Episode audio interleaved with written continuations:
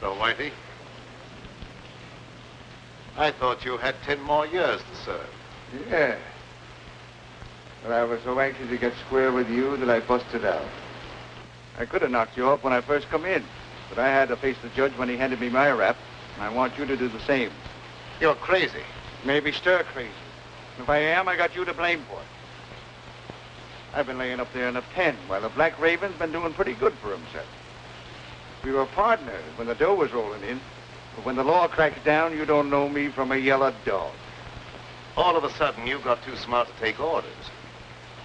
When I saw what was coming, I protected myself. Why should I get into jam? Because you were a fool. That's your story. It's the way it looks from where I stand. You double-crossed me so you could grab the works. You could be wrong about that. Yes. And I could be right.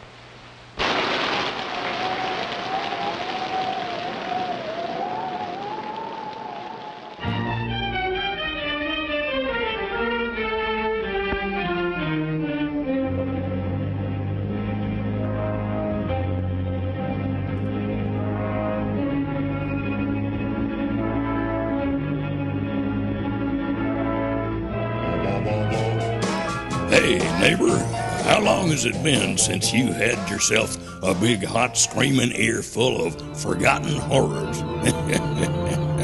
well, that's too long. Pull in close now for a crepuscular half hour or so of the Forgotten Horrors podcast with your hosts, John Wooley, Michael H. Price, and my own self, Wolf Brand Jack. And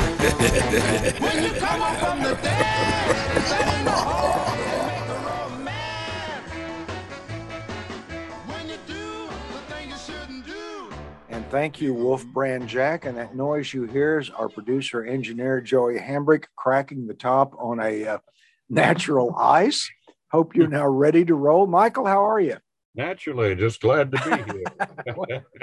Well, we want to thank uh, our friend Ron Ringhofer, who actually contacted us through our uh, our uh, uh, Facebook page, and uh, and uh, ask if we could do a uh, if we could do the Black Raven, do a, a little bit of uh, our dog and pony show on the Black Raven this time, which we're happy to do. Ron Ron is just really a good uh, a good person to a very he's just very good about uh, about his support of the program. And ron we really appreciate it and we're glad to do the black raven. And uh, you know it's a i love i gotta say and you know this michael and i think the listeners know it we love those prc pictures. They get in and out in an hour maybe a little bit of change and you're better for it you know? If, it, if it weren't for the fact that PRC came along a bit later than the start of the Forgotten Horrors Chronicles, uh, that might be the studio that best defines our program and the books related to it.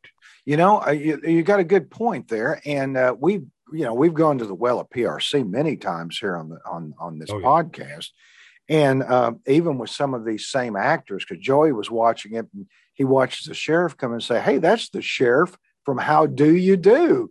And indeed, it was Charles Middleton. Someone else might have, yeah, uh, and the sheriff from Showboat. and the sheriff from Showboat. That's right. And, and, and the great dictator from Flash Gordon. That's what I was going to say. Somebody else might have said, "Well, that's Ming the Merciless." from Yeah, Flash yeah. Gordon, you know. But most of the fun in these PRC pictures, and the picture we're talking about this to this evening or today, is um, is a not really a horror picture as much as it's just kind of a mystery, Uh-huh. uh, but it has a lot of horror people in it.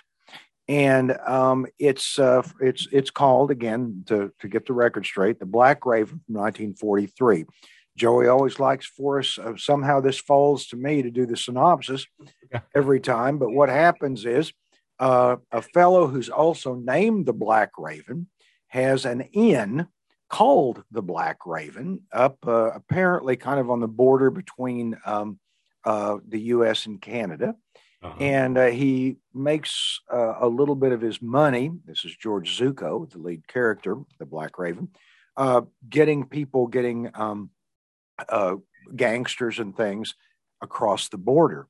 Well, this is a story of one evening, uh, one stormy evening, that a, a lot of different people show up at the Black Raven Inn, including uh, someone who apparently has a fortune and other people are looking for it. So it's one of those kind of, kind of almost. It could have been a stage play. It could have been a, like a Seven Keys to Baldpate kind of thing. But Yeah, it's it's it's in a way it's the mystery farce without much of the comedy. that's right. Except you know, I got to tell you, Glenn Strange turns a little bit of comedy in some of this, doesn't he? does. He uh, there. What's the line where uh, uh, Zucco is describing one of the supporting characters, and and refers to him as, I'll paraphrase, a moron.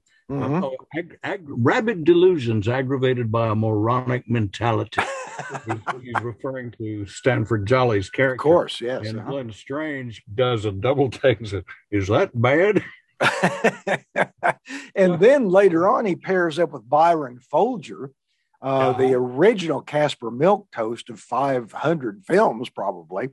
And they become kind of a fun couple, you know, as they're going through the the uh, the uh, inn looking for the treasure, and Sure. uh, and coming upon uh, coming upon corpses. But the the great thing about PRC, and again, we have, you know, if people want to go back into our archives and uh, revisit "How Do You Do," one of my all time favorite pictures. This, in a way, is like that because PRC couldn't afford the top stars. PRC was a poverty row outfit. right. But what they could afford were the secondary players that people would know, Oh, So- yeah. right? So the names above the title here are George Zucco, who would have been known by that time from the Universal Pictures and other things, Right. And Wanda McKay, who was who was basically PRC's stock heroine. Guys, she made so many of those low budget horror pictures. What she made, Voodoo Man and Bowery at Midnight, Monster Maker, you know, and she, Uh-huh. and uh, Uh-huh. and then ended up, of course, marrying Hoagy Carmichael. She was Hoagy Carmichael's last wife. But Yes. but uh, so you've got you look, and people know these characters. Glenn Strange, you know, who is kind of the. I it- can you still say half witted? Is that okay to say these days? Thank you, Joey. I don't. Know. I've asked Joey, but yeah, That's definitely what he played. he is, definitely plays a half-witted guy, and um, Byron Foulger again has is the is the you, Caspar Milquetoast of of of cinema, and he's in there, and I, I actually he does a really good job. I think I. Stanford Jolley, who I met at a convention many years Oh. ago. One of the sweetest guys in the world. Did you ever meet him, Michael? I never did, but I I sense from his many soulful villain portrayals that he must have been a really nice guy. He was. He was absolutely a nice guy, and you know, just kind of a, a real kind of uh, furtive pr- presence on screen. Yeah, yeah. You know, you've got uh, a sneaky kind of guy, and you got the professional gangster and Noel Madison, who was a gangster in so many different pictures, sure. and then there's Bob Livingston, who a lot of the Western fans won't really recognize in this because it's a straight part, it's a non-Western part, and you know Yeah, he was one of the great uh, uh, Western team heroes. he certainly was the Three Mesquiteers, right? Yeah, Where he played Stony Brooke, who once he left the series, who came on and played Stony Brooke, John Uh-huh. Wayne. John Wayne, exactly. And uh, you know, Bob Livingston has also played the Lone Ranger in a picture. He played uh, he played uh, uh, Zorro. You know, I mean, yes, he, he did. Uh huh. yeah, and so so you got him, and even even the secondary people like Robert Middlemass, who plays um, who plays Wanda McKay's character's uh, uh, uh, father, who's trying to Possessive uh, father. Yeah. yeah, not not uh, trying to uh, not let the marriage go through. You know, you you recognize him. I mean, so they had recognizable people that they could get, and these people would normally be secondary players, but at PRC, right? They were the Yeah. stars. Well, that's and and and this in in many senses of the word is the definitive all-star low-budget picture. You are absolutely right. The only thing I think compares to it is uh, is uh, uh, Club Havana Oh, PRC's okay. Club Havana, okay, with Edgar Ulmer's picture. Sure. I think it's I think it's comparable to that. well, it's uh, it, in the sense that it's, despite the sense that it's not technically a monster movie, No, it has that same kind of all-star vibe that that Universal's House of Frankenstein and House of Dracula you're absolutely right. And again, it has that vibe of of uh, it's almost stage bound, isn't it? It, it Oh, looks like a, a play that has been adapted to a, to a movie, and and so it's so a play is carried by the characters, not by special effects, not by it's carried by the characters, and that's what these people do, and they all do a great job in this. a wonderful picture, and I say that without fear of uh, a backlash. Right. because I I think uh, I, I can't speak for our listeners per se, but I do know that uh, most of those whom I've met who are attuned to this forgotten horrors idea Yes. don't require big budget major league credentials in order to find a film enjoyable. Right. That said, that said, the Black Raven is well, it's an oddity. Yes. It's it's um, it treats crime as a horrific phenomenon. hmm um, and it's got probably the most most rain, thunder, and and lightning I've ever seen in a big or small picture. You know, I think it's right up there. I was thinking about it's odd you should say that. I was thinking about that when Joey and I were watching it. And it- the only thing I can think that may may equal it in storm, as far as from the from the golden age, is the old dark house, Wow, Whale's original old dark house. James Whale's, yeah, You know, and I really think that you know that it it's got that same vibe, the same. You're in this place, but and you really can't get out. You know, of course, Glenn Strange. You know, one of the running gags in the pictures, Glenn Strange is always getting sent out to park cars or do something. You know, in, in the rain. But it's it's a it's it's a uh, really economical, um, interesting picture without much waste at all no, no, it gets in and gets out. it gets in and gets out, and that's what we like. It's kind of like Paul Revere and the Raiders were on the on the top forty charts. You know, there's something to be said for getting in and getting out in two and a half minutes and not meandering around with it.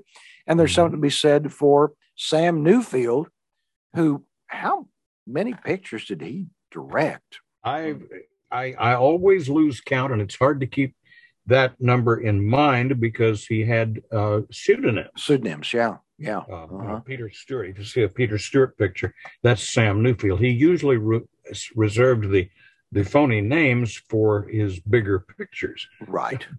because, because the public, what public paid attention to director identities, the public tended to tended to associate him with the um, cheapskate picture. yes, that's right. Well, of course, his, he and his brother were basically PRC, correct? Or they right, were Newfield and, Newfield and Neufeld. Neufeld. Right, right. Yeah. Uh-huh. So he he you know, and he's always got he's going to do a workmanlike job, and he does it here. And Zucco is you know, how do you feel about Zucco and the pantheon of that the whole Universal thing? Where does where does Zucco fit in that to you, Michael? He's essential to the the Universal Pictures monster uh, community. Mhm. Not that he not that he often played the monster, but he often played the creator or the originator of the Right. monster. Right. And he had the had the wonderful ability to make his eyes seem to glow without trickling. I've I've never figured out how he did that, but I mean, uh, uh, probably equally, certainly the equal of Lionel Atwill in in terms of suave, sophisticated Right. villain. Right. Right. But there was that's something otherworldly about Zucco's face. He looked he looked as though he had been drawn by an EC Comics. maybe maybe uh, glass glass ghastly Graham Ingels. Graham Ingels, yes. Yeah, he looked like somebody, a Graham Ingels somebody, character. some, and, and George Evans had that same quality. Right, he Okay. sure did, and, and maybe Joe Orlando too. When you think about it, Definitely Orlando. once yeah. He found his own style, Mhm. but uh, but the eyes of George Zucco uh, look like stage lighting, but they're not. hmm hmm And of course, and I think he was the greatest Moriarty in the Holmes pictures. That's true. He did that for several of those pictures, didn't Mhm, mhm, Yeah. Yeah. He played the he, he was he was the scene stealer. Stealers uh, seldom top billed. Right. walked away with whatever part of the show he was given to deliver, and uh, and and did a uh, did a walk away with the Mad Monster at Universal. Oh, he sure did. I'm sorry, the Mad, Mad Ghoul. Mad Mad Ghoul with, with David Bruce. Yeah. Yeah. I misspoke. Mad Monster is a PRC. There's a PRC with Glenn Strange. Yeah. Glenn Strange again. There you go. And George Zucco, right? and George Zucco. Yeah, George Zucco's in them. Well, Joey, you know, it's, it's always nice to get an, another generation's uh, view of things. And Joey and I were watching um, watching Black Raven, and he said it was set up like Tarantino's Hateful Eight, Oh yeah, and I had never thought My about that before. I, I didn't. That that wouldn't have occurred to me. I I needed that. Yeah, yeah. Thanks, Joey. would appreciate that. Yeah, but it's it it is it, it's nothing more than than a than an hour of entertainment, and it's it's not a as you say and as we said it's not a horror film, but it's it's creepy. and it's got horror icons, Glenn Strange and George Zucco in it. It's got great character actors in it. You know, I just love Wanda McKay. I'm Oh. so I've just got a soft spot for Wanda McKay. Mm-mm-mm. She was just just I, I she never I guess she made a few bigger pictures, but it was the usual deal where she was buried in the cast. Uh, but she just got something. She just is plucky, and you know, got that whole sort of Joan Woodbury vibe. You know, they're going to be B picture actresses always, but they've just. They're they rise above the material sometimes. Mhm, mhm. And I think Mhm. she's or or they just complement the material, which is even better. You know. That's the beauty of it. That's the beauty of it, and that's why we uh, that's why we continually find ourselves drawn to the low budgeters. Uh, Yep. The uh, there there wasn't such a thing as a grindhouse picture category when the Black Raven was made, but Right. it's very clearly an ancestor of the grindhouse. Mhm, Uh, mhm. and and as and as and as Joey point, points out, the uh, the ancestral vibe therefore extends to Quentin Tarantino with his uh, practical worship of the grindhouse type. That's right. film. That's exactly right. There's you can draw a straight line, can't you? Oh. pretty much right through there. Well, that's that's a lovely insight. I'm glad you mentioned that. Yeah. Well, we uh, we, we uh, should tell everybody that you can see this on YouTube, and uh, they got a nice print on YouTube, and uh, you know we recommend that you take a look at it. It's a it's more than just a little time time waster, and uh, it's it's going to be entertaining. You're going to Mhm. enjoy it, and we want to thank Ron Ringhofer for suggesting it. And I want to thank you for suggesting what's going to be our next film, which we'll talk about in a minute.